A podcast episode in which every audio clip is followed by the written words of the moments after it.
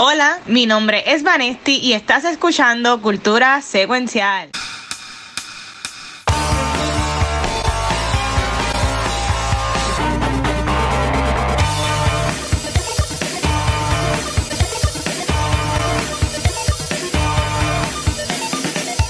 Saludos Corillo y bienvenidos a un nuevo episodio de Cultura Secuencial. Como siempre, yo soy Vanisti y este episodio es especial porque estos son los Fuck You Awards de Cultura, donde vamos a estar hablando de todo lo que no nos gustó del 2022, todo lo que fue insufrible en el contenido y hasta nuestras vidas personales. Así que antes de comenzar este episodio, yo quiero que mi corillo culturesco se presenten. Gabucho Graham, vamos a criticar aquí la porquería del 2022, mi gente. Mira, mira si el 2022 estuvo cabrón, que ya estamos en febrero del 2023 y todavía seguimos hablando de la mierda de Oye, una pregunta, enero se acaba de acabar, yo sé que mucha gente está posteando esto, pero para ustedes, enero fue para mí que duró como 50 días. Enero fue eterno. Enero tiene 31 días. Dios mío, pero fue eterno, no se movía, no se acababa. Pero siempre le pasa lo mismo. Todos, todos los años, siempre es que enero. Hubo un año que, que fue que se fue la luz, que estaban los terremotos. 2020.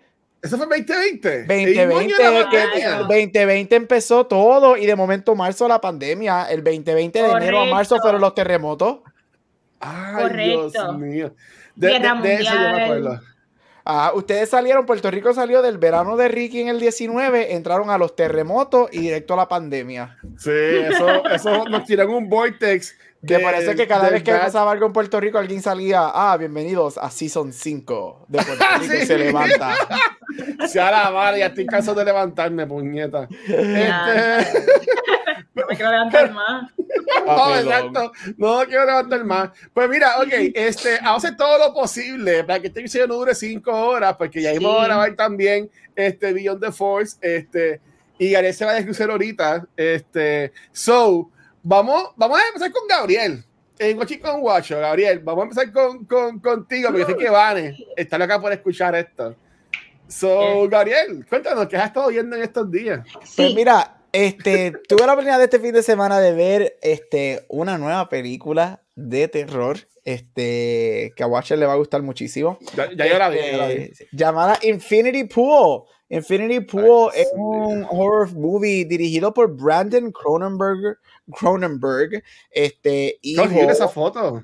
Esa fue, este, chacho, chacho, te digo yo. Este, hijo de David Cronenberg, uno de los padres de, de horror. Mira, este, si eres este, fanático de, de, los Cronenbergs y del horror, probablemente conoces de la película Possessor que salió hace tres años. Me suena. peliculón, peliculón, peliculón de horror espectacular.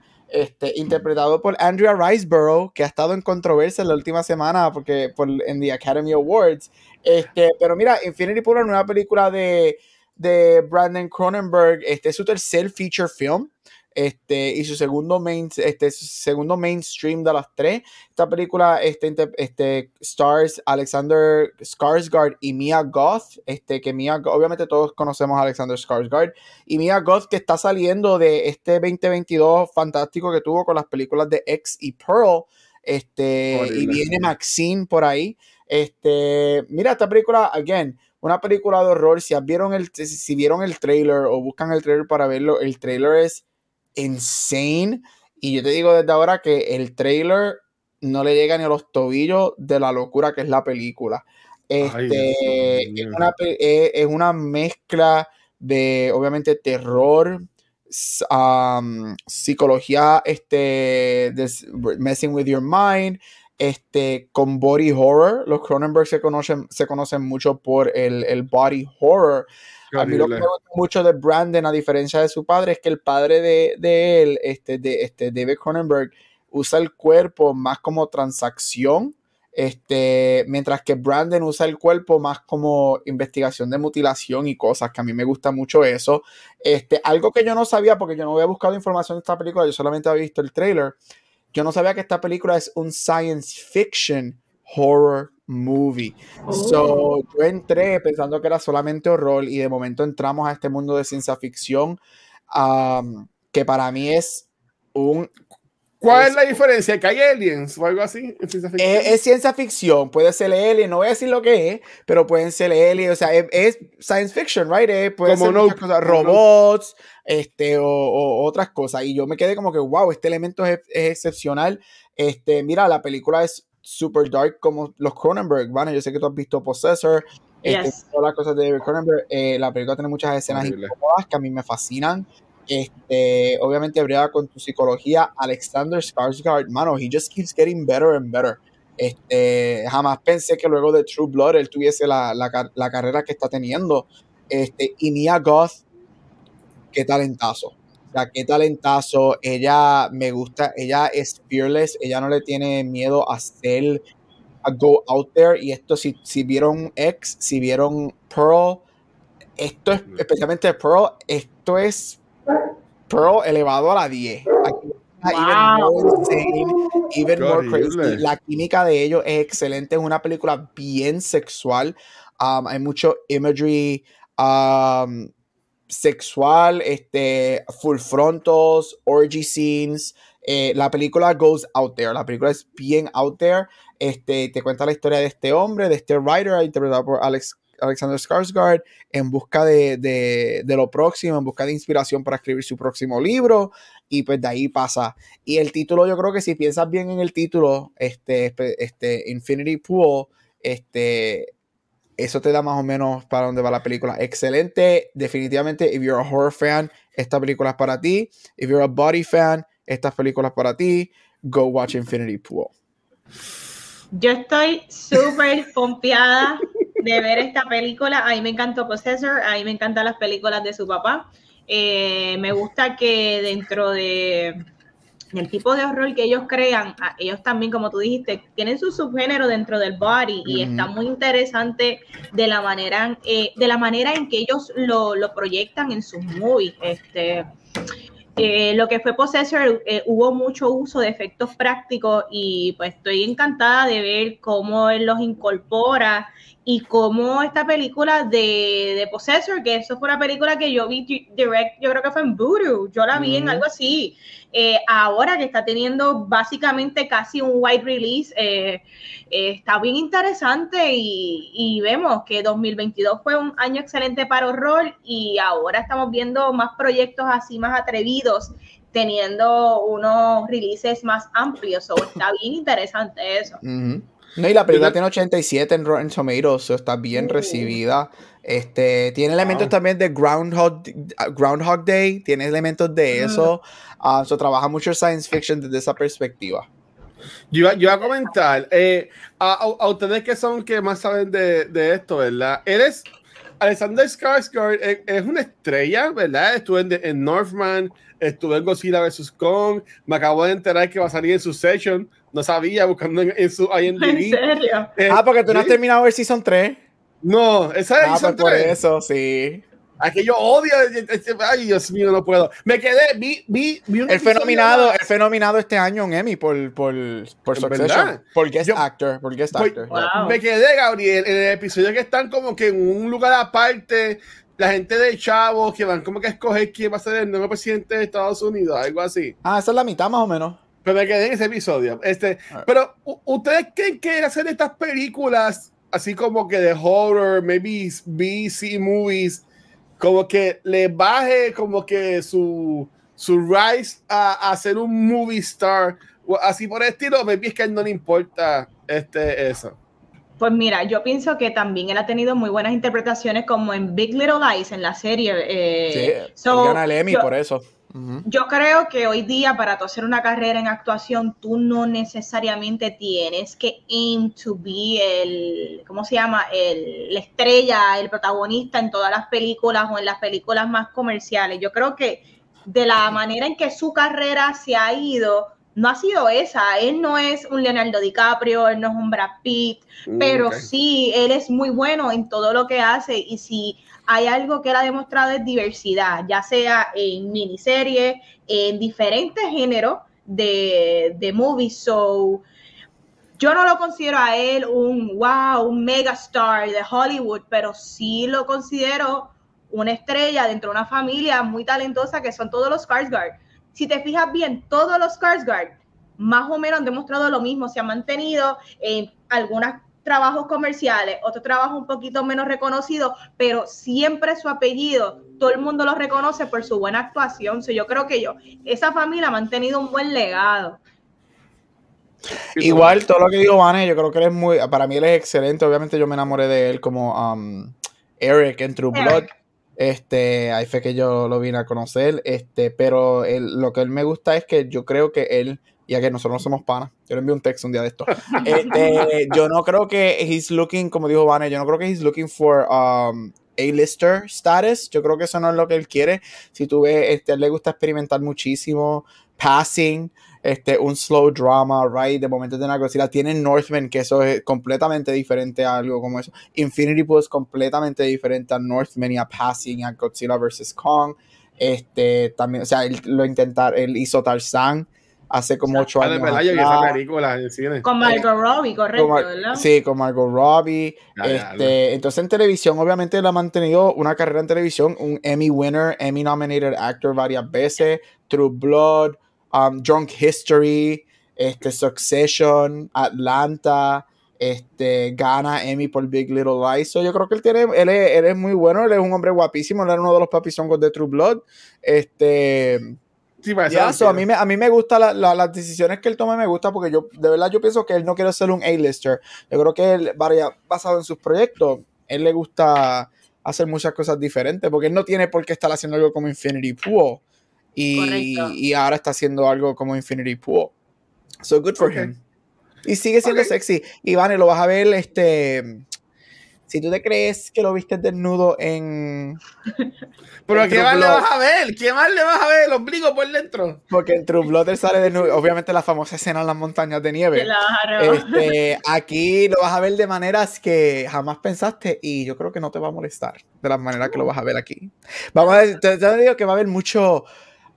Hay mucho leather involved con él en muchas cositas. Hay, hay leather y hay otras cositas envueltas con él. Mucha piel. Mm, hay mucho, hay mucho BDSM involved en oh, esta película. Interesting, interesting. necesito, la, necesito la versión even more hardcore de esta película. sí, hay una versión en C17, correcto. Creo que sí, sí. Creo que cuando salga en DVD o whatever, ellos van a tirar la versión en C17. Y de hecho, a mí me sorprendió que esta no fuera casi en C17 porque hay una escena a mitad de la película que yo dije, oh, oh, esto es, esto es, esto es, this is hardcore porn. oh, um, wow. So, yo, wow. yo me digo, this orgy. Entonces, y si tú te lo juegan con el imagery, como que el blur y whatever, pero tú sabes, estamos viendo, estamos viendo cosas como penetración y un montón de cosas. Y yo, oh, this is hardcore. y, son ellos, y son ellos mismos, porque usualmente las actores usan doble pasajes de escenas y eso. No sé, no sabría decirte, no sé el production, pero obviamente al face value la película son ellos, right? So no sabría decirte si sí o si no, pero no me sorprendería porque Mia Goth hace su debut en Nymphomaniac. Eso es lo que iba a decir. Eso, y ella tiene una, ella lo que sale es en una de las partes, pero ella tiene un sex scene en Nymphomaniac, so she's up for anything for sure. Exacto. y Sarsgaard nos lleva enseñando todo de True Blood, así que pues, why not? Con mucha sangre. Mira, ah, hablando de uno que sí es una estrella, este, vamos a pasar a hablar entonces sobre eh, el tercer episodio de, de Last of Us, pero vamos a hacer un mini Mighty Review, así que, vale, si quieres hablarnos un poquito de eso y después nosotros meterle acá también. Pues mira, no tengo nada así. Ah, pues dale. Eh, no, espérate, espérate, sí, aguántate. No sabía que iba a ser un Vanity Mini Reviews del tercer episodio de The Last of Us, pero vamos allá. Mira, definitivamente, si siempre le hemos tenido miedo a los que son las adaptaciones de videojuegos a la pantalla grande o pequeña, que es la televisión pero The Last of Us y los creadores y Sony y Naughty Dog, yo creo que la botaron del parque con este tercer episodio. Yo creo que no, no tan solo los visuales, no tan solo las actuaciones, pero también es una combinación de un buen writing, because you cannot beat good writing, y eso es lo que es este episodio. Para muchas personas, sí, podríamos decir que este es un episodio donde tenemos una pausa y donde pues la acción o el momentum pues toma un stop, pero el stop que tomamos es para contarnos una historia que es para darle contexto y a través de esta historia de, digamos que de amor, ¿verdad? Y de, esta pareja, de este couple, podemos ver eh, el pasar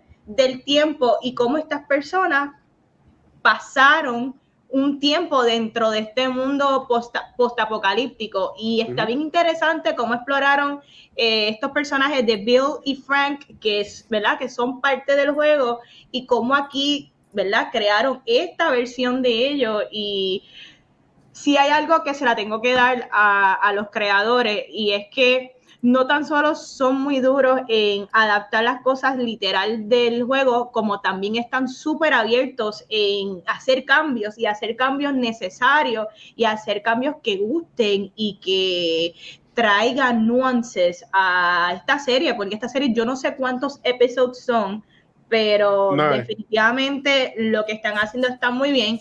Y es como todo, necesitamos un receso, eh, lo que quizás hubiese sido el call cut de los, los episodios previos, tuvimos un episodio completo que básicamente es eh, la explicación del pasar del, tiempo y lo creo, creo que lo hicieron de una manera muy bonita, eh, muy creativa y conecta muy bien, no se siente que no hace sentido para la serie ni para la historia que están contando. Eso para mí quedó muy bien y estoy sumamente pompeada de regresar el próximo domingo a continuar viendo The Last of Us. ¿Y ustedes? No, yo, yo tengo que decirlo, para estar preparada, como tú dijiste, ¿sabes? Quedó bien cabrón, son. Para mí, que, tenía, para mí que tenía algo escrito ahí. Todo she's the queen, baby. Ella es la queen. Mira, este... En cosas, obviamente, cosas del episodio, algo que se voy a decir, y no tiene que ver necesariamente con la temática del, del, del episodio, que me encanta ver a los virgin gamers going crazy por queer representation, review bombing el episodio en everywhere, pero pues you're a virgin, este, y Billy Frank were not, este, losers. Este, algo que sí voy a decir, este, mano, y Watcher, perdóname aquí. Estas expresiones son de Gabo y no de cultura no, ni de Watcher. Tranquilo, esto aquí de ustedes, mete mano. Si tú te llamas, y esto no tiene que ver actually nada con la temática queer del episodio, esto tiene que ver just con el episodio como un show. Este, si tú te llamas un fan o, un entendedor de storytelling y tú criticas películas y whatever, o traduces reviews de idioma a idioma para hacerte famoso, este, mano, tú sí que eres bien bestia si tú piensas que este episodio es filler. Porque si tú verdaderamente prestaste, prestaste atención al episodio, este episodio conecta con los otros dos episodios, aparte de que el final te abre a quien verdaderamente nosotros queremos como yo y no el dry asshole que ahora mismo es él. So I'm sorry, este episodio no es puro filler y si tú piensas que, que filler, ven para mis cursos, vete a la universidad, hasta un grado asociado porque te falta mucho. Mira, este episodio fue excelente. Yo pensaba, ya yo había leído un par de reviews sin spoilers y yo dije, esto lo están llamando one of the best episodes in the last decade, probably one of the best episodes in television history. Y yo, ¿qué carajo vamos a ver? O sea, que, que, que cómo va a llegar a esas expectativas. Y, mano, ningún review mintió. Para mí esto es uno de los mejores episodios escritos y actuados probably ever. Esto es uno de los mejores episodios en la, en la última década, for sure, de televisión. Este, y HBO sigue elevando este, la barra en, lo que es su producción, no solamente con una adaptación de video game a, a, a television, sino como producción en general yo sé que yo sé lo que lo que viene down the pipeline con el juego y whatever. Sabemos que viene mucha acción y todo y whatever, pero para mí y por el reviews que yo leí de gente que ya le visto todo el season, yo no sé cómo tú sobrepasas este episodio. Porque es que la, la, barra está tan alta. Lo que Nick Offerman y Murray Bartlett, que está saliendo de White Lotus, Nick Offerman, que es un name, I'm sorry, esto es lo mejor que Nick Offerman ha hecho ever, ever. Y yo lo amo en devs, yo lo amo en devs. Yo lo amo en devs. Pero, pero, wow, Murray Bartlett, mano, sigue demostrando que Hollywood, tú no hiciste nada con él en su juventud, qué bueno que lo tienes ahora en his 50s, porque el tipo es otra cosa. La escritura de este episodio, el hecho de que estamos con ellos de los 75 minutos, estamos con ellos 61 minutos, eso es excelente. Vemos esta historia, la historia está bien escrita, los time jumps funcionan, tú te enamoras, tú estás con ellos, tú sientes lo bueno, lo malo. Yo no, si tú no por lo menos te atragantaste en los últimos 15 minutos del episodio, tú no tienes, no tienes corazón. alma y qué episodiazo, de verdad. Y, y, Last of Us, si tú te tiraste este episodio, al un tercer episodio así de grande, tú tienes, you have balls. You have balls porque esto es un opener o esto es un closer, esto no es un, un mid, un mid episode, you have balls. Y de verdad que, que, gracias. Y yo lo digo ahora como un gay man y con esto termino. Esto es una de las mejores representaciones gays en la historia de la televisión. Yo nunca había visto una. Esta es una de las pocas representaciones que para mí es perfecta de principio a fin. Así que respeto a Neil, respeto a Craig Mason y respeto a HBO por decir, ¿sabes qué? Fuck this. Nosotros solamente sabemos de estos personajes en el juego, aquí te los vamos a presentar y aquí nos vamos a desviar. Y así es que tú coges material y te desvías del source material cuando está así de bien hecho. Mira, yo quería, ayer en Noob Talks hablamos un poquito de esto y yo tenía, eh, que iba a enseñar esto, pues dije, no, lo voy a enseñar mañana en Cultura y me encanta que Gabriel ya lo trajo. todo lo que estoy enseñando aquí son los ratings de IMDb. Um, y si ustedes ven, un 28, casi 29% de personas le dieron un 1 al episodio. Y como yo mencioné ayer en, en, en Noob Talks, por más por más que a ti no te guste eh, eh, el episodio lo que sea, ¿sabes? Como usan la música, eh, las tomas visuales, ¿sabes? Todo, e, es, es, imposible que tú le des un uno. Algo que está bien curioso, que fuera de Estados Unidos es donde, me, donde más bajitos están los reviews al episodio.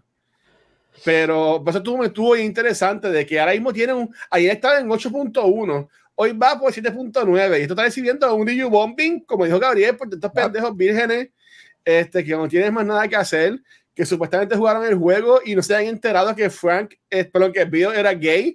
Deja que se enteren de él y se van a morir. Entonces, cuando, cuando se van a morir. Cuando Frank lo dice en el juego y tú lo ves, y en la carta de Suicide Note tú la ves, cuando este, como le pelea a Frank a, a, a Bill, lo cambiaron un poquito acá, pero lo quería, lo quería enseñar para que vean qué, qué horrible en verdad y, y, lo mal que estamos como sociedad y nos queremos hacer los más inclusivos, los más que queremos al mundo, cuando en realidad en nuestros cuartos encerrados, puertas cerradas, en verdad que la gente se, no, nos debemos morir se va a acabar el mundo ya. Ellos, ellos se, la gente homofóbica que se están quedando en el episodio van a morir cuando, cuando en el season 2 salga Dina. Cuando sepamos lo de Ellie. En este season vemos el flashback de Ellie con la amiguita que, que sabemos lo que pasó. O sea, eh, se van a morir. Se van a morir cuando un trans character salga en el segundo juego. Van a morir. Ellos van a morir. Mira, eh, en, en, en, el caso, en el caso mío, a mí me gustó mucho el episodio. Este, estaba lleno, estaba lleno overhype. Este, el episodio. Y digo overhype en el más sentido, digo overhype que estaba, como mencionó Gabriel y mencionó Vanestita, todo uno dice, ah, este es el mejor episodio de la serie, mejor hora, mejores dos horas de TV en todos tiempos. Yo, como que diablo. Y mira, este, ya yo he visto dos veces este episodio, a mí me ha hecho llorar. Este, a mí me encantó. Eh, usted sabe que a mí me encanta la música, me encanta cómo usan la, la, música. Viendo que se llamaba Long, Long Time, nunca en mi vida iba a pensar que ya estaba toda esa canción. Una, una canción sumamente hermosa y en viejita, este, pero en verdad que eh, brutal. Y verlos a ellos dos y esa relación y la escena de piano, ¿sabes? Es que eh, fue algo tan bonito y tan suave. Yo entiendo que es un buen backstory a un personaje tan importante eh, del juego. Sí lo cambian bastante porque el juego se queda vivo, hasta donde sabemos nosotros.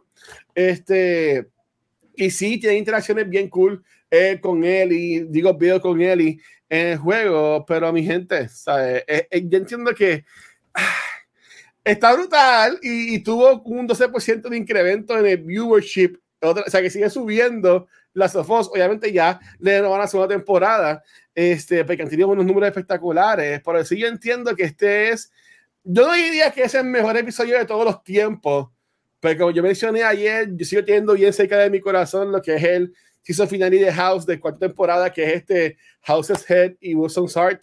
Para mí que son dos episodios es lo mejor que hay en, televisión. Este, pero sí lo pondría fácilmente en el top 5, me invita hasta top 3 de mejor episodio de todos los tiempos, porque en verdad estuvo bien brutal. Y sin enfocarnos en ellos dos, hasta los pocos que nos dan de Ellie y Joe, a mí también me encantó un montón. Vemos a, a, a Ellie con ese lado violento de ella cuando está con el, iba a decir Walker, con Walking Dead, con el Infected, ¿verdad? Porque no son zombies, son Infected, que ella le, le peta el cuchillo y esa pendeja y lo va cortando. A, a, mí me encanta lo, los riesgos que están tomando esta gente. Uh -huh. Y, y again, cada episodio tienen algo. Y, y, y para mí que el episodio de la semana que viene está lleno de acción y después nos van a presentar a los dos hermanos, ¿sabes? Que nos van a seguir amarrando y yo entiendo que nos van a hacer sufrir todo bueno, Neo, Neo lo puso en su Twitter, este que dijo um, happy one. This is the happy, this is the happy episode del show.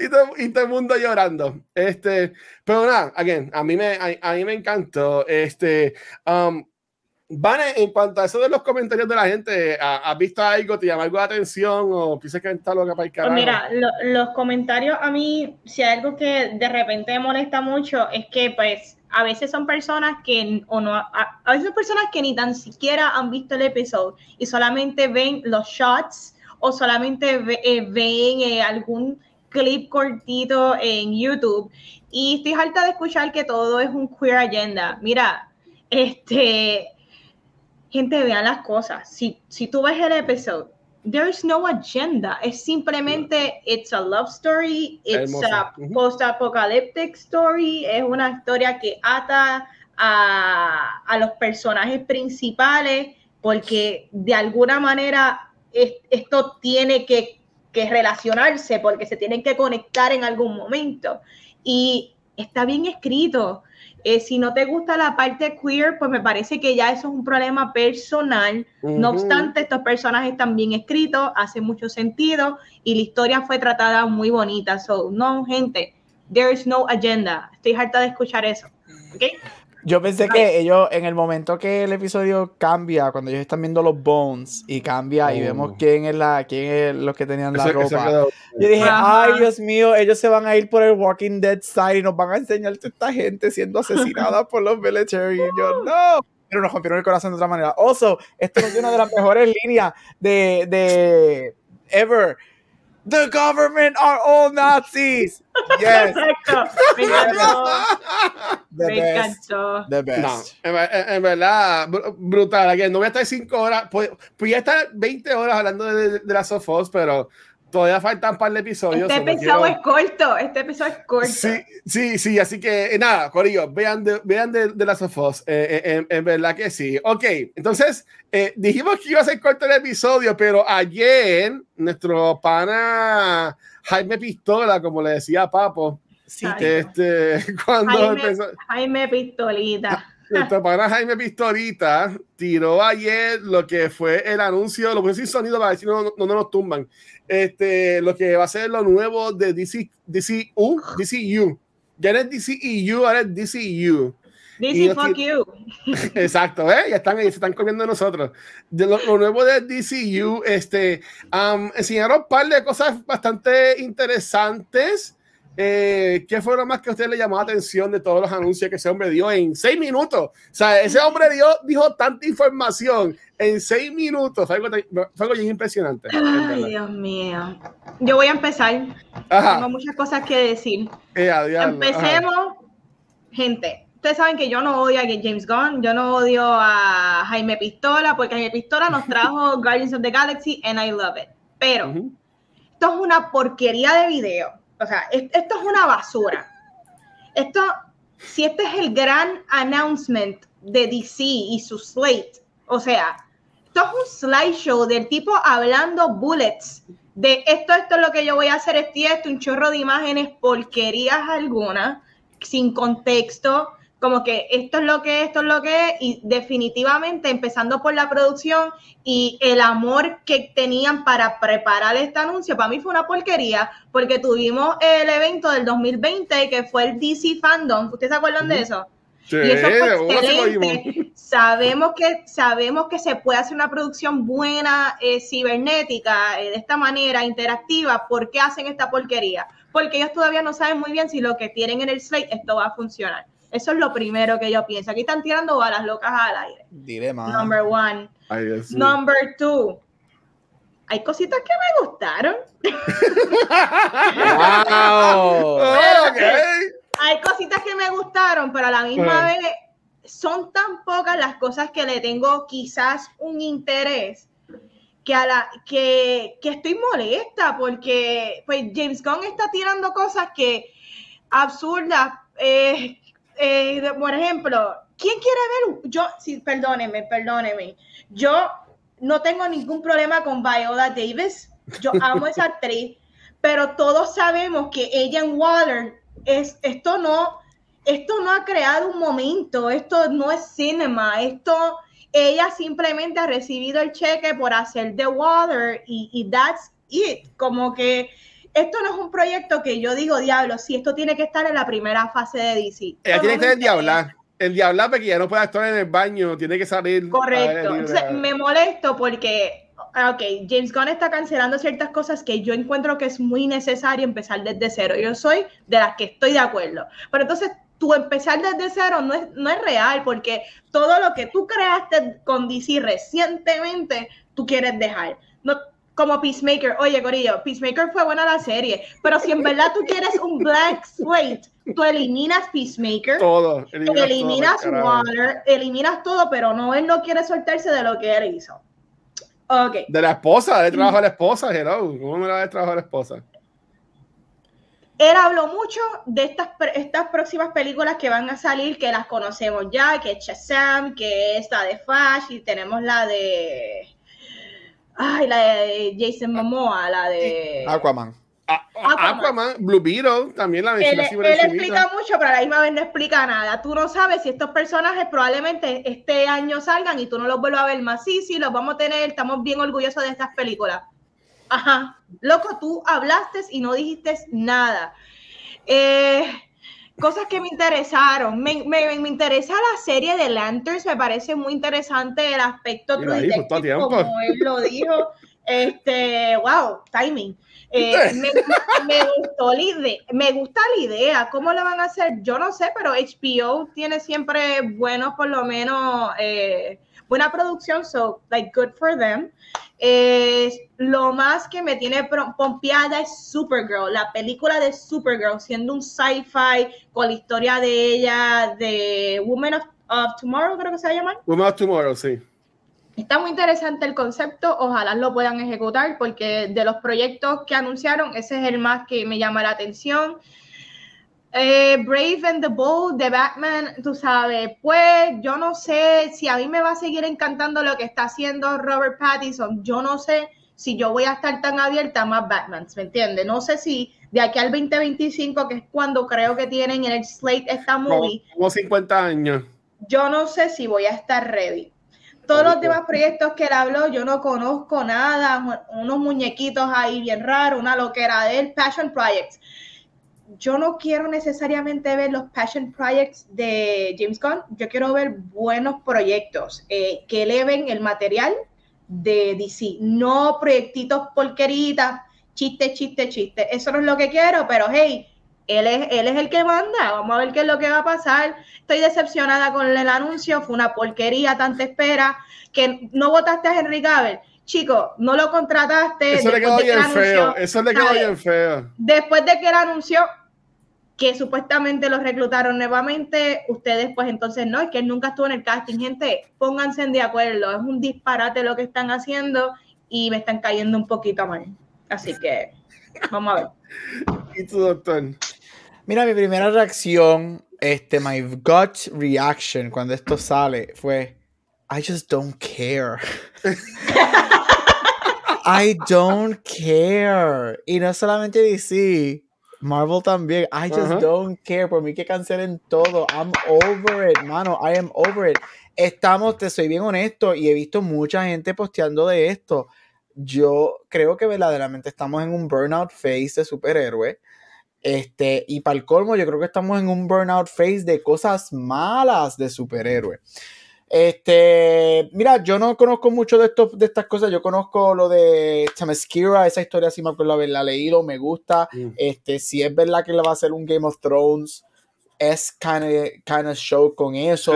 Este, estaría súper cool porque serían todas mujeres y las más cosas más, las más hijas de puta en Game of Thrones serán las mujeres. Así que yo, que eso estaría cool, es un elemento diferente porque yo creo que si lo hacen como lo que yo pienso que él describió y lo que yo asumo que es lo que él quiso entender, que no tanto sería un show de acción, sino más un drama político en Temesquira. Y yo creo que eso es algo interesante, right? Es algo out of the box. Ah, porque ya vimos a Temesquira, you know, kicking action y todo ese revolución. Me gusta eso. Me gusta mucho este. Ay, Dios mío. El, el Jubio, el, es que las fotos aquí. El, el Booster, Booster, Booster, yes, Booster. yo creo que eso era interesante porque él no es un superhéroe, era un pile de mierda que se robó más tecnología y se está pasando como cosa, estaría cool. La quizás es porque estoy, porque ya hice un fan casting en mi mente. Dame a Glenn Powell de Top Gun Maverick. Dámelo ahí oh. como, como gusto. Por favor, Estaría Lo demás, I just don't care. Honestly, I just don't care. Yo entiendo que lo de los monsters está cute. Este, yo no puedo creer que Weasel tiene trabajo asegurado. mientras que Henry Cavill no tiene. Nepo. Este, eso está cool. I just don't get it. Um, eh, Gods and Monsters, ¿es live action? Va a ser live action, ¿verdad? Christian, no, Christian Comando, esto, esto es muñequito, esto es muñequito. Oh, esto va a ser muñequito. Ok, pues ese muñequito te lo paso, porque esto es bien Harley Quinn, right? So that's fine. Ah, y Swamp Thing. Me gusta Swamp Thing. yo creo que Swamp Thing se, yo creo que también se prestaría algo diferente. Este, si se va por el lado de horror, este, estaría interesante. Creo que hoy están negociaciones, salió noticia que James Mangold está en negociaciones para dirigirla y él es el que hizo Logan Ford versus Ferrari. So, él tiene un pedigree espectacular.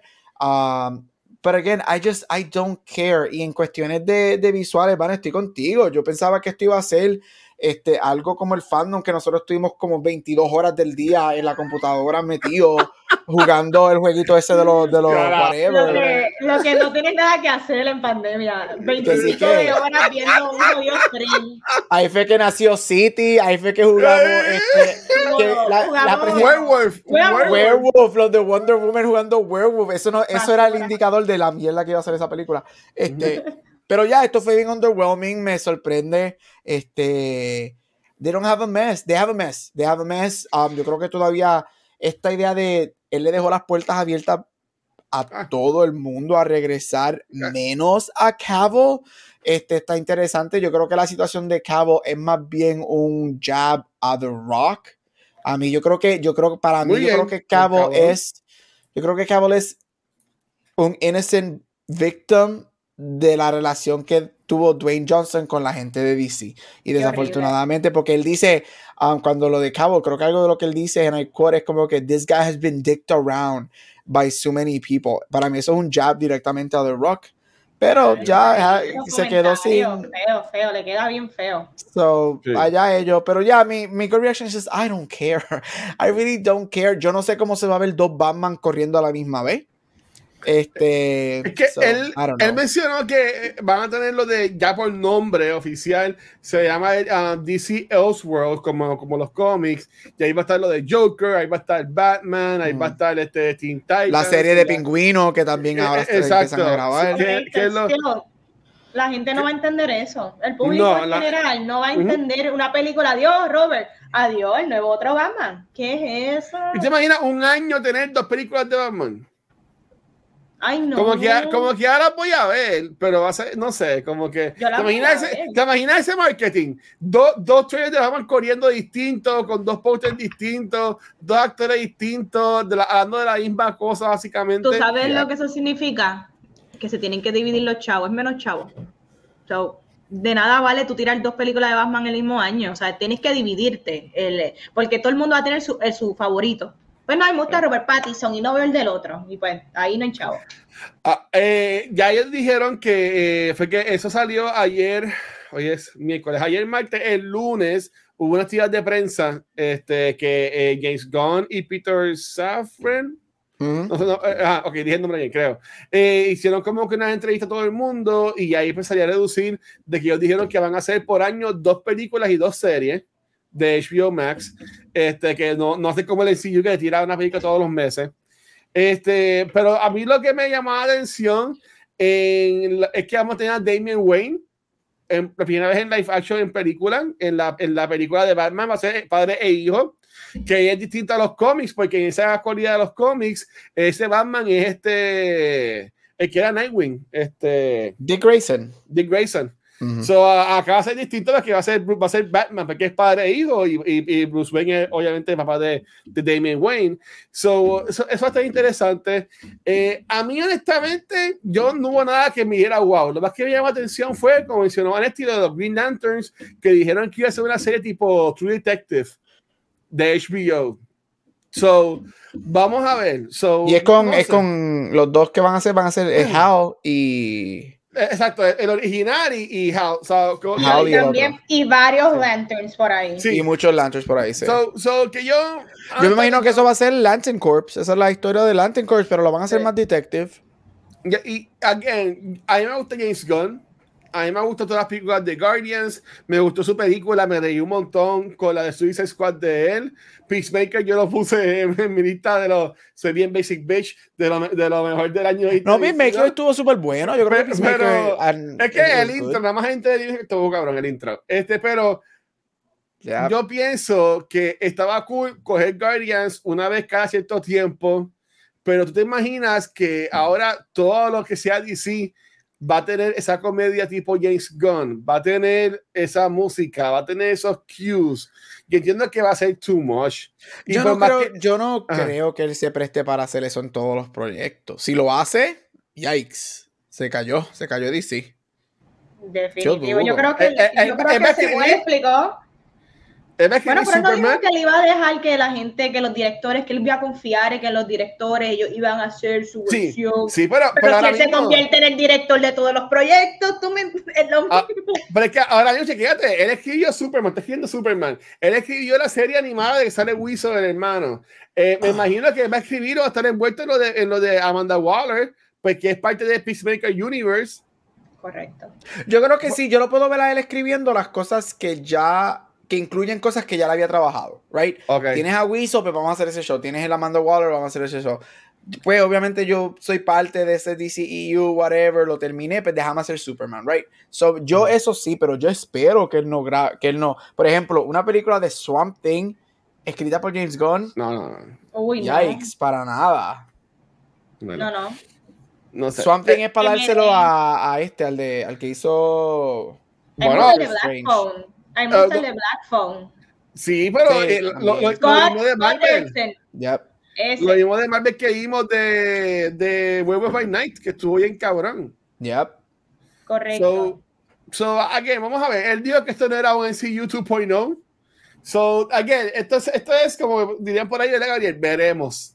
veremos. Veremos. Él le tiró bien duro, él le tiró bien duro a, a la gente de Snyder a los Snyder fans. Sí, Muchas de estas cosas fueron, eh, si tú lees entre líneas, mano, yo sé que, que tú vienes de, tú, eres fan de, de, todo DC, whatever, que quizás, y tú eres más objetiva, estás pendiente de todo. Yo, para mí, yo vi muchas entre líneas de la manera que él lo dijo y las ciertas palabras que él usó. Hay mucha tiradera al, al, a la gente que viene del Snyder y todo ese revolú. He's basically telling hermano, let it go. He's over, that's done. Y eso fue bullshit. No vamos a hacer nada a, mí me molesta mucho el.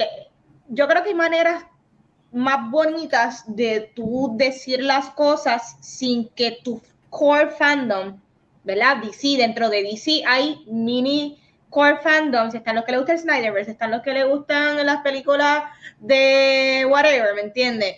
No hay que cancelar un, este, un fandom, eh, yo creo que tú tienes que unirlo. Y de la manera en que James Gunn, no sé, yo no sé ustedes, pero yo lo noto a él a la defensiva. Y a la defensiva no es la manera correcta de tu approach eh, un fandom que le tiene mucho cariño y que un fandom puede ser bien divisive a la hora de aceptar o no aceptar este nuevo trabajo que tú tienes como el chief y líder de, de DC. So, no estés a la defensiva, no trates de compartmentalize tu fandom, al revés, trata de unirlos, trata de, de, llevarles el mensaje de que te vamos a hacer algo tan brutal que ustedes no se van a poder quejar.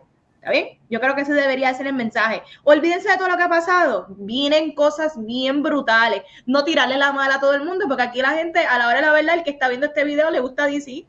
Exacto, y gracias a esas películas porquerías de DC vieja, es que ahora él está ahí con ese trabajo que tiene y todas las cosas. Lo que a mí no me Más vale que el deliver, más volvemos, it's a job, y más vale que el deliver porque de igual manera él, es reemplazable también. Sí, sí, tiene 10 años para ver que, pues, 10 años es un montón de tiempo. ¿Tú me entiendes? Pero nada, eh, eh, para irnos allá el tema del episodio, pero a mí lo que no me encantó fue, y esto va a ser un tema que de seguro el 2023 vamos a estar hablando de él por estos meses, él estaba alabando la película de Flash. Y supuestamente que es una de las mejores películas que él ha visto en su vida, que esta película va a, a, a terminar el DCEU y, y comenzar el DCU. Pues si esta película comienza el DCU, Después de esta película viene Blue Beetle, viene este, Aquaman. So, again, eso, eso es parte. Pues Yo creo algo a mí me dice, algo a mí me dice que este Flash, ellos van a borrar cinta con time travel o con algo. Y que van a meter una porque ellos hicieron reshoots para Blue Beetle y hicieron reshoots para Aquaman. So para mí él llegó hicieron reshoots para Flash. So para mí yo creo que las cosas que lo ataban al otro al previous universe las cortaron y añadieron escenas que es como con un borre de cinta o un time travel y whatever. Entonces después tenemos una o dos escenas en la Blue Beetle y Aquaman que dicen, oh, this is a new reality or whatever. Asumo yo porque él también le dejó las puertas, te ahora Jason no está out como Aquaman. Ellos quieren hacer la trilogía, hacer una más. Se convertirán en películas de Elseworld, no sé. Tú sabes que yo pienso que yo no dudo que la película esté buena porque Andy Muschietti, y a mí me gusta Andy Muschietti como director, pero de igual manera, yo, es que eso voy a hablar en mi, en mi fuck del año, no voy a hablar de el actor. Dile más. Mira, vamos a hablar para los vamos, ya. Vamos a decirle fuck you cosas, por favor. Ya, ya, ya, ya. Que este programa lo que nos queda es media hora, así que hay que poder aprovechar el tiempo. Así que vamos para el segmento donde nosotros tres individuos vamos a estar hablando de las cosas que nos saltaron de odio durante el 2022. Y en mi caso, no necesariamente es lo peor de contenido, pero para mí fue una pequeña decepción y va a estar bien interesante hablar de eso. So, de la manera en que estábamos hablando, normalmente comenzamos con menciones honoríficas, ah. pero yo voy a, vamos a hacer esto. Vamos a cada uno decir sus top 5, ¿verdad? Como rondas, como siempre hemos hecho, y después al final decimos dos o tres menciones para finalizar. ¿Está bien? Ok, dale, dale. So, todos mis focus no están en ningún orden específico, solamente voy a mencionar cinco y voy a comenzar con my number five y es que. Uh, Dios mío. She-Hulk. eh, lo dijo y se tenía que decir. Mira, ustedes saben que yo era de las personas que era la que defendía desde que salió el primer trailer. No, que esta serie es para mí, que, la, que olvídate del CGI, ya estamos acostumbrados al CGI porquería de Marvel, pero esta muchacha viene bien cool la serie tenía todos los elementos para hacer una serie super cool, de que no fue bien ejecutada, correcto, de que quizás lo más interesante y lo más nuance por el final, ok, pero si el resto de la temporada es una basura, sigue siendo una basura la serie. Así que para mí fue una decepción personal porque a mí sí me interesaba desde los trailers. Para el que siempre lo vio como una porquería, entiendo de que le valió gorro. A mí sí fue una decepción y yo estaba rooting for you. I was rooting for you. Oh, rooting for you. Y mira lo que me hizo. Mira lo que me hizo. So, nada. She-Hulk. Fuck the fuck you. Ay, Dios mío. Ok, vamos a ir todo el mundo con el 5, todo el mundo con el 4, así. Vamos a ir. Ok, dale, cabucho. Rapidito. Mira, mi número 5.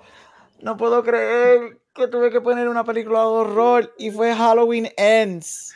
Ah, Halloween Ends para mí. Hablando de decepción, mano, yo amo a Michael Myers. Él es mi slasher favorito. A mí me encantó el Halloween del 2018. I actually enjoyed Halloween Kills. Um, bien diferente a lo que me habían dado. No es la mejor, pero I liked it. I enjoyed it.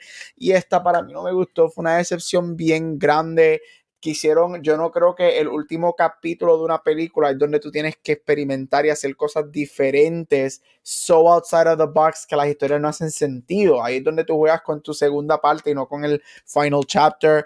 Este, no, me gustaron elementos de la película, pero en general yo no tengo que ver una historia de amor de teenagers en el, en como el corazón de esta película, que literalmente llevamos casi 50 años esperando un showdown final entre dos personajes icónicos entre Michael Myers, uno de los mejores slashers, y la Scream Queen Laurie Strode, right? Este fue bien decepcionante esta idea de de mitología de, de, transferir evil down, yo creo que eso está súper cool. Si tú estableces la historia desde un principio, en este caso desde la primera película, aquí va a ser eso. Esta cosa de que you look into somebody's eyes and you're evil, y es supernatural, no sé de dónde vino. eso para mí fue una decepción bien grande.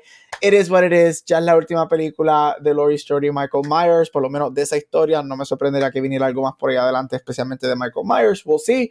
Pero, number five, Halloween ends. Eh, diablo, fuck you. Ok, yo tengo, la puse en un semi-orden. Esta primera, eh, eh, aquí ves, mucha gente sabe cómo es conmigo, así cojones me tiene. ya empezaron las No, no, esta, esta es la 5, esta es la 5. Mi número 5 va a los compañeros de la prensa de acá local de Puerto Rico y a todas estas paginitas mierdas que hay de o podcast de películas o lo que sea, gracias a ellos nos dan y avalan cosas como lo que es SAC, enfrentamiento mortal, como lo que es poder de Shakti, como que este, el tú coger y simplemente si que algo bueno, pues ser cool o irte en contra de algo, por querer ser distinto y querer llamar la atención, para mí eso queda bien cabrón y bastante de, de nuestros compañeros de, que no todos somos un carajo, en verdad, pero bastante de estas personas que conocemos, ¿verdad? De, de, otras páginas, otros podcasts y eso, sí este, sufren de eso. Y yo entiendo que eso se lleva un gran fuck you de mi parte, porque honestamente, yo entiendo que, la, que cada cual tiene su opinión, ¿verdad? Pero, mano, ¿En, qué cabeza tú me vas a decir que Poder de Shakti, que Saque Enfrentamiento Mortal, son de las mejores películas del año o cosas así por el estilo? O ¿Sabes qué? También a ti, yo Lando, fuck you, no hagas más porquerías, por favor. Tú estás viejo ya, me está dormir, haz otra cosa. Wow. Ya. Wow, no me recupero de eso. Pero me gusta, me gusta. A Watcher, a Watcher no lo tocó el poder del Shakti. No, no, no, no. A mí el poder del Colobulus, el Colobulus me tocaron a mí. El Mira, eh, otro Pocky, este es mi number four, y es, eh, wow, lo tenía que decir, Tom Hanks en como ¡Oh, wow! Tom Hanks. Tom Hanks. Para mí fue una locura su interpretación. Eh, él parecía, de esto estaba hablando con Juan los otros días, hacemos mucha referencia donde se parece al villano en Ay, Dios en mío, los pitufos, en, los pitufos. En Pinocchio, en Pinocchio, el, el, que es el como que el ring leader del, circo. Del circo.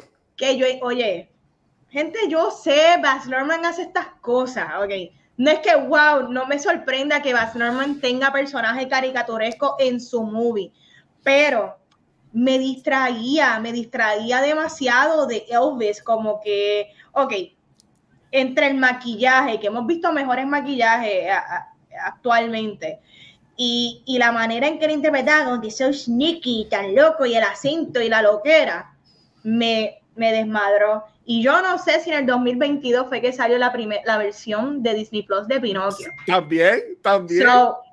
por eso es que Tom Hanks, de los mejores actores de Hollywood, o sea, déjame aclarar, Tom Hanks es usted y tenga y es de lo mejor, de lo mejor, de lo mejor, de lo mejor. Pero de igual que de lo mejor que es, 2022 fue Mi Fuck You entre Pinocchio de Disney Plus, que ni la vi, solamente vi corto. tampoco la vi. Y esta interpretación de Captain, no pude, no pude. Gracias a Dios que la película me gustó. Elvis, pero Tom Hanks, X, my top número 4. Eh, a Digo, fuck you, fuck número, fuck you, Tom Hanks. I love you. Fuck you. I love you, pero fuck you. Eso también pasa. Mira, yo creo que igual que en el Best of, que Vanessa y yo teníamos el 10 igual, y aquí sin comunicarnos, tenemos a Tom Hanks interlazado. ¡No! ¡Puede ser! Porque mi número Hanks. 4 Ay, es Dios. Pinocchio. Mi número 4 es Pinocchio, la de Disney. Este, así que este, Tom Hanks hace de Gepetto en esa abominación de película que Disney Plus hizo. Este, Disney Plus, obviamente, ahora mismo, Disney, Disney Plus, Disney tiene, tiene un lack of creativity, obviamente, porque lo que estamos haciendo es live action de todas las los, sus IP más Viejo. famosos y originales. Y esto fue un desastre de película. El- todo lo que dijo Vane, lo digo igual con Tom Hanks en Gepetto. Yo no sé qué le estaba haciendo, yo no sé ese acento, ahí yo no sé qué pasó. Un personaje que yo no creo que es tan difícil de manejar. Este, la película visualmente es horrible, la historia es fatal, no tiene corazón. Me recordó mucho, la animación me recordó mucho a la animación de Lion King en cuestión de que la gente de Lion King, los animales Los no tenían expresión. Oh, Este, wow. es lo mismo pasó aquí. Este, y desafortunadamente, dos o tres meses después, sale lo que es un freaking masterpiece de Pinocchio. So, eso, desafortunadamente, más atención le da a lo negativo de la película de Pinocchio. Este, así que, de verdad, son, yo siempre digo, tú tienes que ver las cosas y poner tu propia opinión. Hay poquitas cosas que yo digo no- que recomiendo a no verlas y Pinocchio de Disney Plus es una de las que digo no pierdas el tiempo, te vas a dañar tu niñez con la película de animación. Wow. Vete y ve a Netflix, ve a ver la de Guillermo del Toro y Sí. ve la original de Disney que también está en Disney Plus, la de muñequitos. Wow, ok. Este, mi número 4, Fuck You, este, es para esta película que me encanta que la, la fanaticada y la gente se atripió. Y se atripió tanto de que le hicieron perder hasta dinero, porque hicieron un segundo release de la película. Y, mi, Uh-oh. número, y mi número 4 de Fuck You 2022, obviamente, es para Morbius. Así It's Morbius- time. It's Morbin time, it's fucking time. Este, mano, clase de mierda. Y esta película sale Matt Smith, mano, que llama Matt Smith. Y Jared Leto no es un mal actor, pero qué carajo tiene eso en la mente. Como que, Dios mío, yo no sé. Bueno, nada, eh, aquí si escuchas cultura, sabes que yo odio que Sony tenga los derechos de Spider-Man. Está cool lo- los videojuegos que están haciendo, está cool lo de animación que están haciendo con Into the Spider-Verse, con The Spider-Verse y toda la cosa, pero lo que son las películas de Venom, o sea, tú te lo puedes seguro que si en un año sale una película de Venom o sale una película de Morbius, de seguro va a estar en mi fuck you de- del año, porque hello, o sea, es, es algo horrible. Yo no entiendo cómo hay gente que dice que esta película es buena, honestamente. Al igual que gente que dice que Venom es- es- es buena. So, honestamente, si te gusta Morbius, pues también fuck you para ti. Eh, Este, cuidado con las de Venom, pero- cuidadito con las de Venom, que yo llego a Puerto Rico ja, en vez de meterme al crucero y vamos a tener una pendejada, watcher. Gabriel, tú eres un- profesor de, de, de, de película, una persona que, que, que, que, que sangra Oscars y premios y elogios. ¿Cómo tú vas a decir que Venom es buena? Morbius es mala, Venom, ninguna de las dos Venom A mí me son gusta malas. Venom. Ay, Venom, Venom. Venom, no Venom. son malas. Está bien, está bien. Pues ya, ese es mi número 4, Morbius. Pues mira, déjame decir el- mi número 3 porque antes de que se me vaya otra vez la señal, este, No. yo tenía, oye, yo tenía Morbius, pero como puse cositas de más por si acaso repetíamos. A ver, so, muy bien. sí, Morbius estaba en mi lista, pero vamos a eliminarla y Same, vamos entonces Sí, yo acabo de eliminarla por otra hablar- cosa.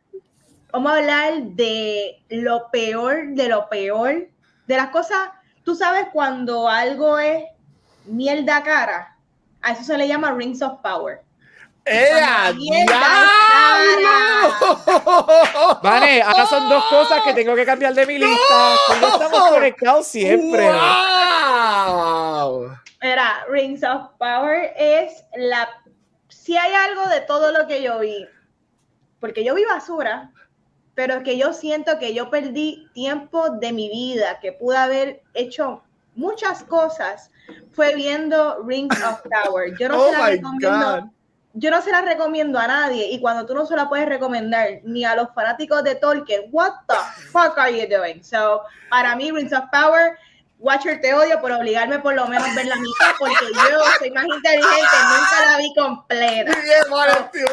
Fuck you, fuck you para el Watcher, fuck you para cultura, fuck you para, fuck you para Rings of Power y Amazon, como ustedes votaron, chao, en esta clase de, dólares. mierda, o sea, esto es tirar, chavo, pero en un dumpster. Corillo, esto es un garbage, como le llamamos en cultura, el verdadero garbage. garbage yo, lo voy a, yo lo voy a decir, Vane, Gabriel, yo no he visto todavía el último episodio. Y no lo voy a ver.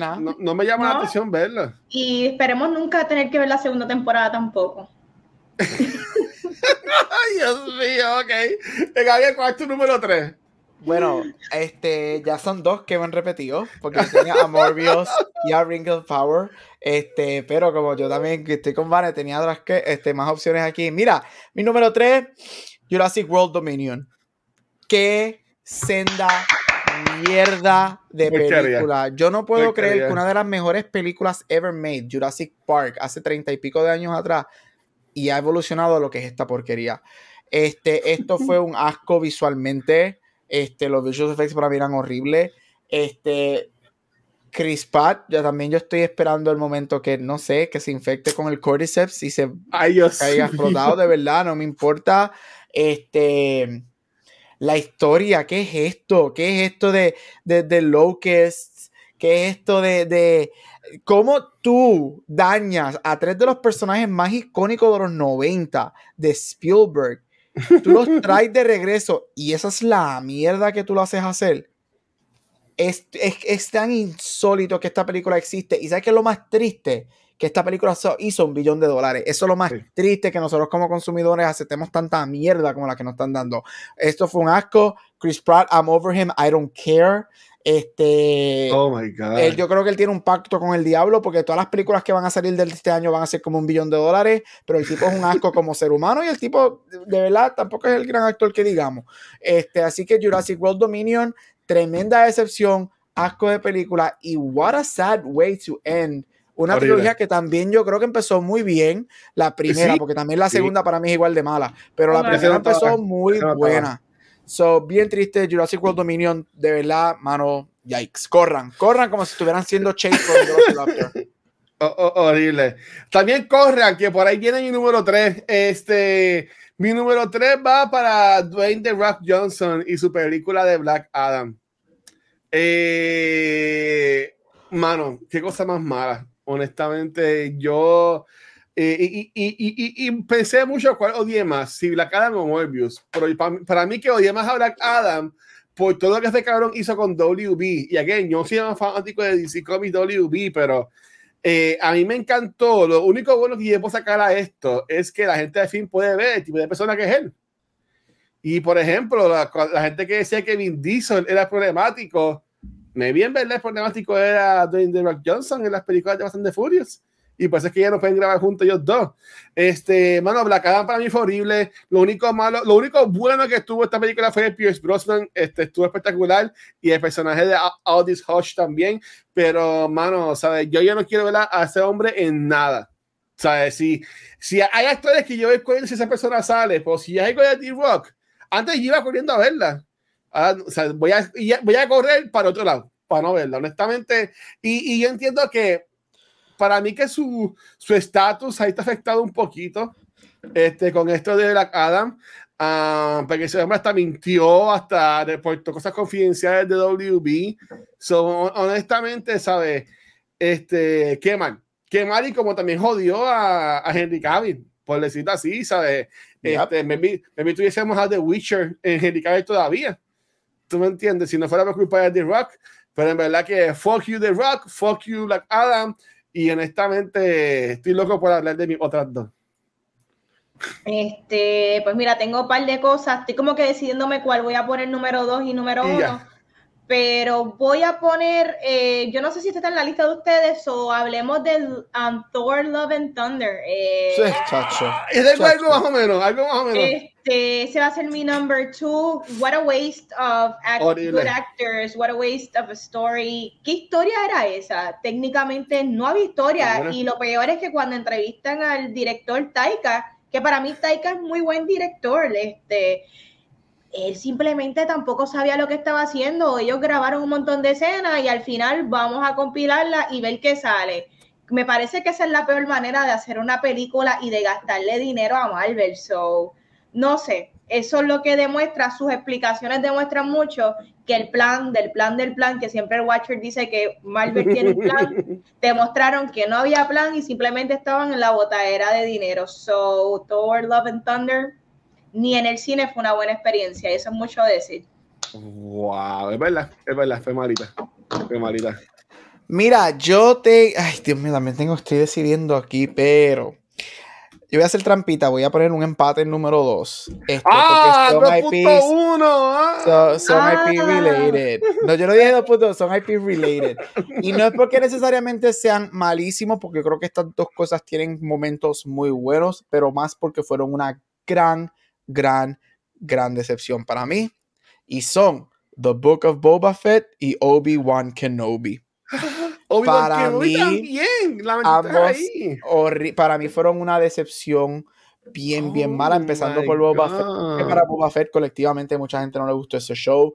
Este, yo lo odié. lo, bueno que ese show nos dio, el final a mí me gustó mucho y obviamente que nos dio Mandalorian 2.5, el de mando entre medio. Este, mira, fue una decepción. Habían, hubo historias aquí que para mí no cuadraron. Yo creo que pudo haber sido un western show bien interesante. Yo te soy bien honesto. Yo no hubiese traído a Mando a ese programa. Yo lo dije en el episodio de, de, Beyond, the Force. de Beyond the Force, que para mí fue una falta de respeto que trajeran el personaje de, de Pedro Pascal para ese show. Todavía sigo tratando de, entender por qué habían Power Rangers en motoras en esa serie. este, pero just didn't work. Fue una bien grave decepción. Y yo a contrario de una persona en este podcast que odia a cierta persona que interpreta a Boba Fett, a mí él me gusta. yo lo odio. la historia del show estuvo bien mala. Cuando tú tienes a Lee Man Wen, que es la que verdaderamente está cargando el show, es como que. Uh, Y que no vi rapidito fue una gran decisión. Que no vi no tenía que ser una serie de tantos episodios, que no viera para hacer una película de dos horas y media eso sí que fue puro filler la mayoría de eso. Historias que no hacen sentido. Todavía yo estoy on defense con Riva. A mí sí me gustó muchísimo la nena que interpretó a Leia. Esa historia me mm. encantó. Yo creo que tuvo momentos muy buenos. Yo creo que fue bien nice ver a Ewan de regreso. Sé que le ha dicho ya, tanto que hablaron, tanta porquería que hablaron de que iba a ser un season, ya le está hablando la, la, la, regresar a un segundo season. Este, me gustó muchísimo, mano, pero qué estupidez. Todo el mundo sabía que ibas a traer a Liam y lo traes por, dos segundos al final como Qui-Gon. It sucks. Fue una, para mí fue bien decepcionante. No necesariamente es que es mala, porque tiene cosas buenas, pero fue una decepción. Así que Star Wars number 2, Boba Fett y Kenobi, para mí fueron gran decepción. Ahí está. Corillo, mi número 2, y es para la razón que tengo esta camisa puesta. Este, mi fuck número 2 del año, obviamente no puedo pasar sin esta oportunidad sin decirlo, eh, va para el gobierno de Puerto Rico. y mira que es, el número dos, es el número dos, no es el número uno. Es el número dos, este, eh, este dice, este, Fox Luma, dice Perlísima ha dicho, es lo que dice la camisa, este, lo que es Luma, lo que es la energía eléctrica, y ¿sabes qué? Hasta el día también se puede ir en esa en esta conversación. So, fuck you Luma, fuck you AEE, fuck you también. Esto, honestamente, es horrible. Eh, tú trabajas remoto en Puerto Rico, no te hago ni de crear contenido, porque ya esto es más un hobby para nosotros. Lo seguimos haciendo todas las semanas, pero ya yo digo que va a ser convertido como que más en un hobbycito. Pero yo que trabajo remoto, ustedes no saben el fucking bad trip que a veces tengo que estar yo corriendo para ir para abajo con el punto, la laptop, tener que meterme en Starbucks, tener que usar mi, mi internet celular, este, mi hotspot celular, ¿sabes? Es una pendeja, honestamente, ¿sabes? Y esto no pasa en otros lados, honestamente, fuck you Liberty, fuck you Luma, fuck you, autoridad, energía eléctrica.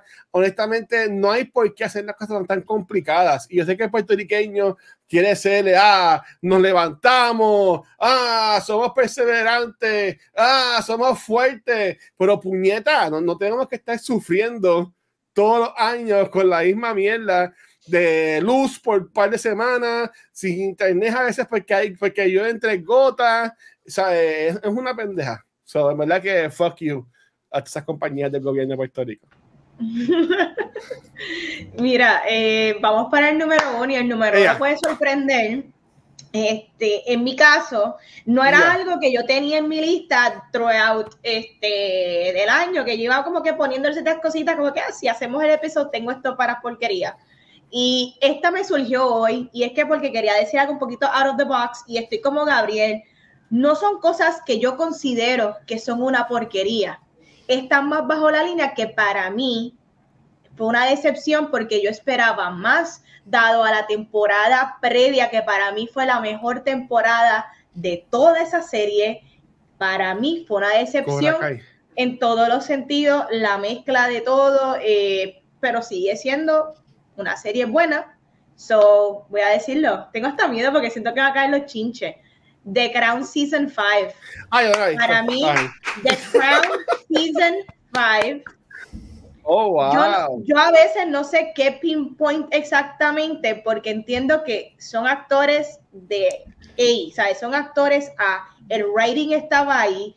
Eh, the production was there. Pero yo no conecté, yo no te sé explicar yo no conecté con esta temporada. Esta es la temporada que más tiempo a mí me ha tomado ver completa. Las demás yo básicamente ha sido binge watching, este, porque me encanta el bochinche. Y aquí tenías todo, aquí tenías una historia increíble. Retomamos nuevamente eh, la historia de, Diana, ahora con Elizabeth de Becky, una Diana mayor, con el bochinche de la familia, el divorcio. So, yo creo que estaban todos los elementos para que esto fuera una cosa increíble y para mí no lo fue. Fue una decepción, no conecté con la temporada entera, el casting entero, yo no me atrevo a decir que es malo, pero yo creo que pues no brillaron. Yo no siento que nadie brilló. Yo no siento que nadie fue espectacular. So, por eso, The Crown Season 5 para mí fue la temporada más aburrida de toda esta serie. So, esa es my fuck you. I'm sorry. La voy a seguir viendo si siguen haciendo temporada, pero nada como la cuarta, nada. No, no se pudo continuar el momentum de Season 4. Sorry. Qué horrible, ok la verdad. I second todo lo que dijo Vanesti. y nosotros que llevamos aquí años hablando de The Crown. Yo nunca la vi, pero wow, Ah, es tremenda serie hasta el quinto season. Vamos a ver cómo terminan. Este. Mira, estoy entre dos porque mi número uno era Rings of Power, pero como ya se mencionó, eh,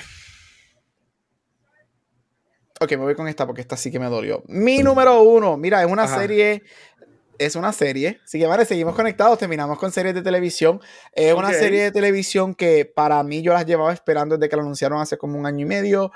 Porque en mi niñez es la nostalgia y yo, el talento que tenían, yo no podía ver cómo ellos iban a arruinar este, este tipo de premisa. Y en Netflix, por más que Netflix hace cosas buenas y malas, Netflix por lo menos hace cosas entretenidas. And this wasn't even that. Y fue el primer y gracias a los movie y TV gods, el único season, porque el show ya está cancelado, de Blockbuster. Oh, wow. Eso oh, para mí fue un desastre. Yo soy súper fan de Randall Park. A mí me encanta. Yo creo que él es súper funny. Hasta sus actuaciones estaban malas en este show, pero aquí lo peor era el guion, los oh, chistes outdated. Y yo no entiendo cómo tú coges algo tan nostálgico algo tan icónico que es, está, o sea, tú puedes hacerte tantos chistes y, puedes hacerlo tan relevant, lo haces tan seco, tan unfunny, dry humor que no funciona. Fue una gran, gran, gran decepción y yo estoy bien contento que lo cancelaron y no hay más nada de ese show, de verdad. Blockbuster, again, dos cosas que ya he dicho, no tienen por qué verla. No pierdan su tiempo viendo Blockbuster si no lo han visto. Wow, ok, ok, pues mira, mi número uno, y yo entiendo que debe ser bastante odio mi número uno, este, o me empieza controversial, no sé, um, pero mi Fuck You Award, mi Fuck You Award grande, tengo miedo, de 2022, va para MCU. Eh, y yo aquí lo he dicho, yo soy el, yo soy el, el Marvel fanboy de cultura secuencial. Yo amo lo que es Marvel, yo amo al NCU, pues es que me duele eh, de ciertas palabras que voy a decir ahora mismo. Es como, es como si estuviésemos dejándonos. Yo y el NCU no estamos dejando, no, no estamos cogiendo un break, estamos, estamos peleaditos, vamos a decirlo así. Este, pero mano, qué año más malo de contenido, y, yo y lo tengo que decir, lo tengo que decir. Después de Endgame, eh, maybe las películas de Spider-Man han sido buenas pero como que así de que me voy en la cabeza, no ha habido nada. Y en este año que, nos, que tuvimos una película de Doctor Strange, que la primera a mí me encantó, que tuvimos una película de, de Thor, después de Ragnarok, que a mí también me encantó. Y eh, eh, estos dos meses, Black Panther, la secuela, que a mí la primera me encantó. Esta estuvo ok. Y again, Black Panther Wakanda Forever no es una película mala, pero cuando tú la secuela de Black Panther, puñeta, una película que fue algo, una cosa espectacular. Esta película fue un gran me, honestamente. Y yo entiendo que el problema aquí lo es. y dame como digo esto para rephrase this y que no me cancelen de verdad, pero Voy a, voy, a, decir esto. Bueno, no quiero decir la inclusión forzada, pero voy a decir inclusión forzada de personajes que no tienen por qué estar ahí. Por ejemplo, Ironheart no tenía por qué carajo estar en Black Panther. Wakanda Forever. Este, She-Hulk Law. Está cool, pero ¿para qué me das una serie de eso? Me vi ponmela como un personaje secundario en algo de juego, algo así por el estilo. So, si entendemos que tienes que crear algo distinto, porque ya tu core Avengers Group se jodió, mataste a, Iron Man, ya este Captain está metiendo mano en el pasado con Peggy Carter, cualquiera lo haría, también lo haría si fuera él, este, pero honestamente, en el este año 2022, o sea, yo tengo miedito, lo voy a hacer siendo bien, bien sincero. Tengo mucho miedo porque por un lado eh, eh, los trailers de, de Ant-Man, Quantum Mania, Ant-Man de Wasp, Quantum Mania me han gustado y, lo, y los spoilers que he leído, si es verdad, va a estar bien caro a la película. Pero, mano, yo necesito, yo necesito alguien, un evento en el cine. Que eso antes era lo que era sencillo. Ya el se convirtió en otras películas de DC Comics honestamente, y me voy a decirlo, ¿sabes? Cuando lo mejor del año de MCU fue by Night, que fue una special presentation. Y podemos mencionar Moon Knight, que tampoco fue perfecta, pero Moon Knight, que, también, fue Disney Plus. En verdad, yo entiendo que el futuro de MCU eh, está, no, no, está en buenas manos, honestamente. Tengo fe este año, again, pues el número mil, un millón de Ant-Man Quantumania. Yo ni sé qué otra película sale este año de MCU. Creo que sale Secret Invasion. Pero eso es un show, ah, ¿verdad? Sí, es un show, pero honestamente. Película yo creo que es Ant-Man y. The Marvels. Pero de ah, The Marvels es película entonces. Sí, The Marvels es una película. Yo no vi Miss Marvel. Y, y Captain Marvel a mí no me gustó tampoco. Muy buena, The Marvels, este, este, ese show. Miss Marvel. Pues, ah, este año sale Ant-Man, Marvels y Guardians 3. Pues, o sea, Guardians 3 va a ser buena, pero es que, again, Guardians está cabrón, es la última película de James Gunn en el MCU, es la última película de Guardians, o sea, ellos se van a ir y, los van a hacer llorar porque van a matar a Drax, van a matar a Rocket, van a matar a todo el mundo, so, yo sé que esa película va a ser buena, eso ya, eso ya es un billón obligado, pero todo lo demás, ese world building que les quedó tan bien con Thanos, este, Feige, para mí que tienes mucho trabajo que hacer, para poder atrapar a la gente y que la gente vaya corriendo, así como la gente fue corriendo a ver este Endgame, Infinity War, um, No Way Home, pues también tú quieres que la gente vaya a correr a ver las otras películas, porque no todo va a ser un Endgame, pero si tú sigues haciendo porqueritas y porqueritas y porqueritas, cuando te venga este, las películas grandes en el 2025 de Avengers, la gente no va a ir a verla. O miran ahí a ver como quiera, pero no te va a vender como te vendió un Infinity War, como te vendió un Endgame. Que yo sé que eso es lo que tú quieres llegar. So, so yeah, mi excepción más grande de este año 2022. Y con esto ya quiero cerrar la puerta en ese año de mierda, porque sí fue un año de mierda para mí, en lo personal. Este es este el MCU. So, fuck you, MCU. Fuck you, 2022. Y honestamente, que se vayan para el carajo todo el mundo. Wow. wow. este... Vanessa, ¿sabes lo que yo quiero hacer? Cuando salga Ant-Man y, y, sea más o menos buena, y después de un año tan desastroso, todo el mundo va a decirle, esta es la mejor película, tenemos que empezar a contar cuántas veces Watcher va a empezar a decir después de Ant-Man, ah, pero viste, hay un plan, el plan viene, el plan viene. Es que ya no hay un plan. Ya no, ya no hay plan. ya, ya, hasta a mí se me fue el plan. Yo quiero, eso, eso era para hacerlo en el 2022. Cada vez que Watcher mencionara la palabra plan, contarla, contarla, contarla, porque eso iba a ser el best of 2022 for us. Eso sí, definitivo. Eh, pero contra, es triste ver cómo fanaticado se nos cae otro más. Eh, de Watcher, te entiendo. Me pasó lo mismo con DC Exacto, un soldado caído, un soldado caído. Otro soldado caído de los fandom, gente, probablemente como Gabriel ha dicho, ya quizás no vamos a estar pendientes al género de superhéroes ni a estas películas grandes, queremos otras cosas y estamos cansaditos. Como compartió Vane ahorita. I just don't like you anymore. Así mismo es. Esto es para el mundo cinemático de Marvel, fucking universe. Sí. ¿Quieren ustedes decir las otras cosas que tenían? Yo, ya yo no tengo eh, ninguna cosa Yo no tengo ninguna porque tuve que alternar entre las que estaban de menciones honoríficas para añadirlas en mi top 5. Pero puedo añadir una random y es Westworld Season wow. 4. Cuatro. Y, y, que, la hayan cancelado, no la vi, no vi la temporada. No, no, la, veas, no la veas. Es lo peor que he dicho. En verdad. Tú sabes que yo critico a la gente que hablan sin saber yo por lo menos vi las primeras tres temporadas. Sí, yo también me la gocé. Y, y, me, y me dolió mucho ver cómo la serie se me iba cayendo, se me iba saliendo de las manos. Y, pues ya para mí es un fuck you que Jonathan Nolan y la esposa hayan dejado destruir esta, esta serie que para mí fue excelente la primera temporada.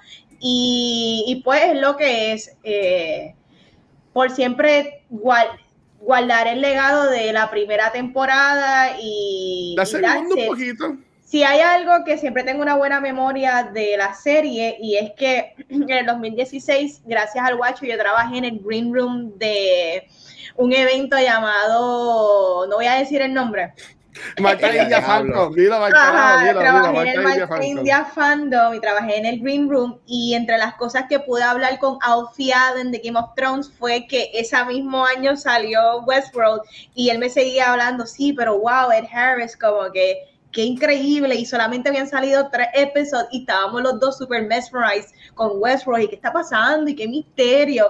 Y esa es la magia de la temporada 1, so es un poco porque me dueles pero a la misma vez you gotta let it go Bye. go. ¿Y tú, Gary, tienes alguno otro que quieras mencionar? Sí, voy a hacer un rapid fire. Doctor Strange, Multiverse of Madness, trash. Um, The Bubble, The Netflix, trash. La película de oh. Pedro Pascal y whatever. Uncharted, mega oh, trash. Oh, Uncharted. Mm. Amsterdam trash. Don't worry, darling. Ese twist, mano, what the fuck. Es verdad, ese sí estuvo bien malo, sí es verdad. Diablo. El remake de Firestarter, horrible como tú coges Firestarter. Uy, qué bueno que no la vi. la daña. Y por último, Blonde de Netflix, la película de Marilyn Monroe. Una de las faltas de respeto más grandes que yo he visto, probably ever. Un, la gente que hizo esa película, verdaderamente, I'm sorry. Ana de Armas habrá sido nominada al Oscar, pero definitivamente fue por pena. Porque, yikes. Este, por pena, ay Dios mío. Todo el mundo que trabajó en esa película debe ser arrestado y prosecuted y, y darle una sentencia en la cárcel, porque eso tras que es mala, fue una falta de respeto bien grande. Así que esos son algunos de mis oh. rapid fires. Oh, wow. Again, yo, yo no tengo más así, más ninguna, pero, pero sí yo te diría que fue un año este, donde muchas cosas decepcionaron, igual que videojuegos, también este, personas este, y también eh, películas, pero, pero, pero, again, yo tengo fe en este año 2023, que empezó bastante bien. Este, no he ido al cine desde que vi The Well, que creo que la vi Navidades, soy yo. Creo, oh, wow. Creo que yo no fui a cine en enero. Eso tiene que estar mal. Wow. ¿Qué películas salieron en enero? No tengo idea, pero salieron. Pues, pues Corillo, yo creo que yo, yo creo que yo no voy para el cine. Yo creo que yo no voy para el cine desde, el año pasado. Y estamos, y estamos, en, y estamos en febrero. So, yo llevo un mes, Corillo. Sí, ah, Babylon. ¿Cuándo salió Babylon? En Navidades. Navidades. Y también salió en Navidad. Eh, ah, sale en Navidades. Este, estoy en la página de Cadena Cinema. Fablemans. Eh, Navidad también. Navidades. Usamos Navidades. Ella puñeta, yo no voy desde el año pasado al cine, pero voy a ir a ver la película esta que nos van a, que vamos a ver la semana que viene, ¿verdad, Vane? Así que voy a ir para el cine a ver esa. La de Knock at the Cabin. Knock at the Cabin, yes, yes, yes. Esa es la que vamos a ver la semana que viene, ¿verdad? Es el sí, tema. Sí. Lo digo desde ahora. Si Watcher, si Watcher, sin spoilers, si Watcher, y este es el preámbulo al episodio de. ¿Esa es la que ustedes van a hablar la semana que viene? Sí, sí. Uy, yo no estoy, qué mierda. Pero lo digo desde ahora. Me encantó la película, es excelente, fabulosa. La mejor película de M. Night Shyamalan, yo diría que probably The Designs, maybe The Village.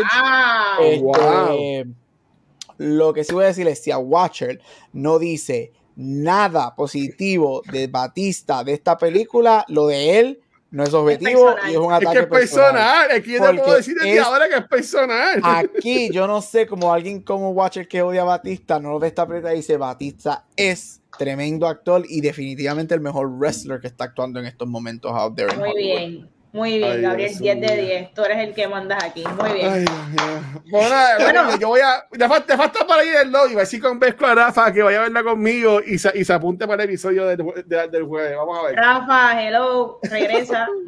pues nada, este corillo, vámonos para el carajo, porque vamos a grabar ahora Beyond the Force. Así que, eh, vale, ¿dónde te puedes conseguir?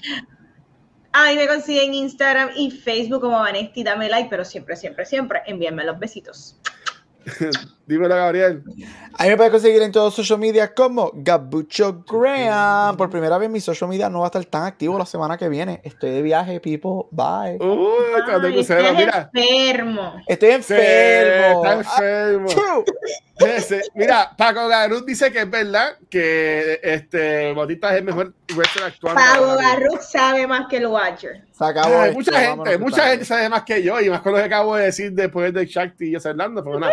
Este, Corillo, a mí me consiguen como el Watcher en cualquier red social y en cuenta secuencial nos consiguen en cualquier programa de podcast, en nuestro canal de YouTube, nuestras redes sociales, pero donde único nos consiguen en vivo es acá en Twitch donde esta semana, ya ayer, si consigo la imagen, grabamos el episodio de Noob Talks y hoy miércoles vamos a grabar el episodio de Cultura que va a estrenar viernes, porque mañana va a estrenar el de, el de Beyond the Force, que vamos a, grabar ahora.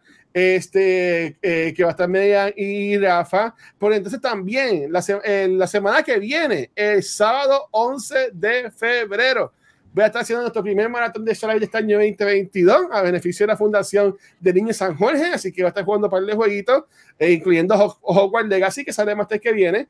Este, también GP, GP Viva está haciendo su maratón de Extra Live el domingo 12 de febrero, haciendo un concierto de, para el amor. Así que cada cinco dólares es una canción que te va a tocar. Así que dona para que te canten. Y también Nivel Escondido tiene su, su torneo de Boricuas en Twitch Community Mayhem Tournament de Fall Guys que va a ser el sábado 18 de febrero a las 7 de la noche. Socorría, en verdad que gracias a todo el mundo por el apoyo. En Patreon, que he subido dos blogs eh, hablando mierda que a la gente le ha gustado. Vamos a entrevistar a, a Nicky Nicole también para este Team Cultura. So, hay contenido en Patreon también, pero nada. Vámonos a grabar bien de Force que Ariel se va de crucero. Vanesti, despídete esto, por favor. Cori, hasta aquí otro episodio de Cultura Secuencial. Nos vemos la semana que viene que vamos a estar hablando de un toque en la cabaña. Los veo. Chequeado, bien, gracias. quiero.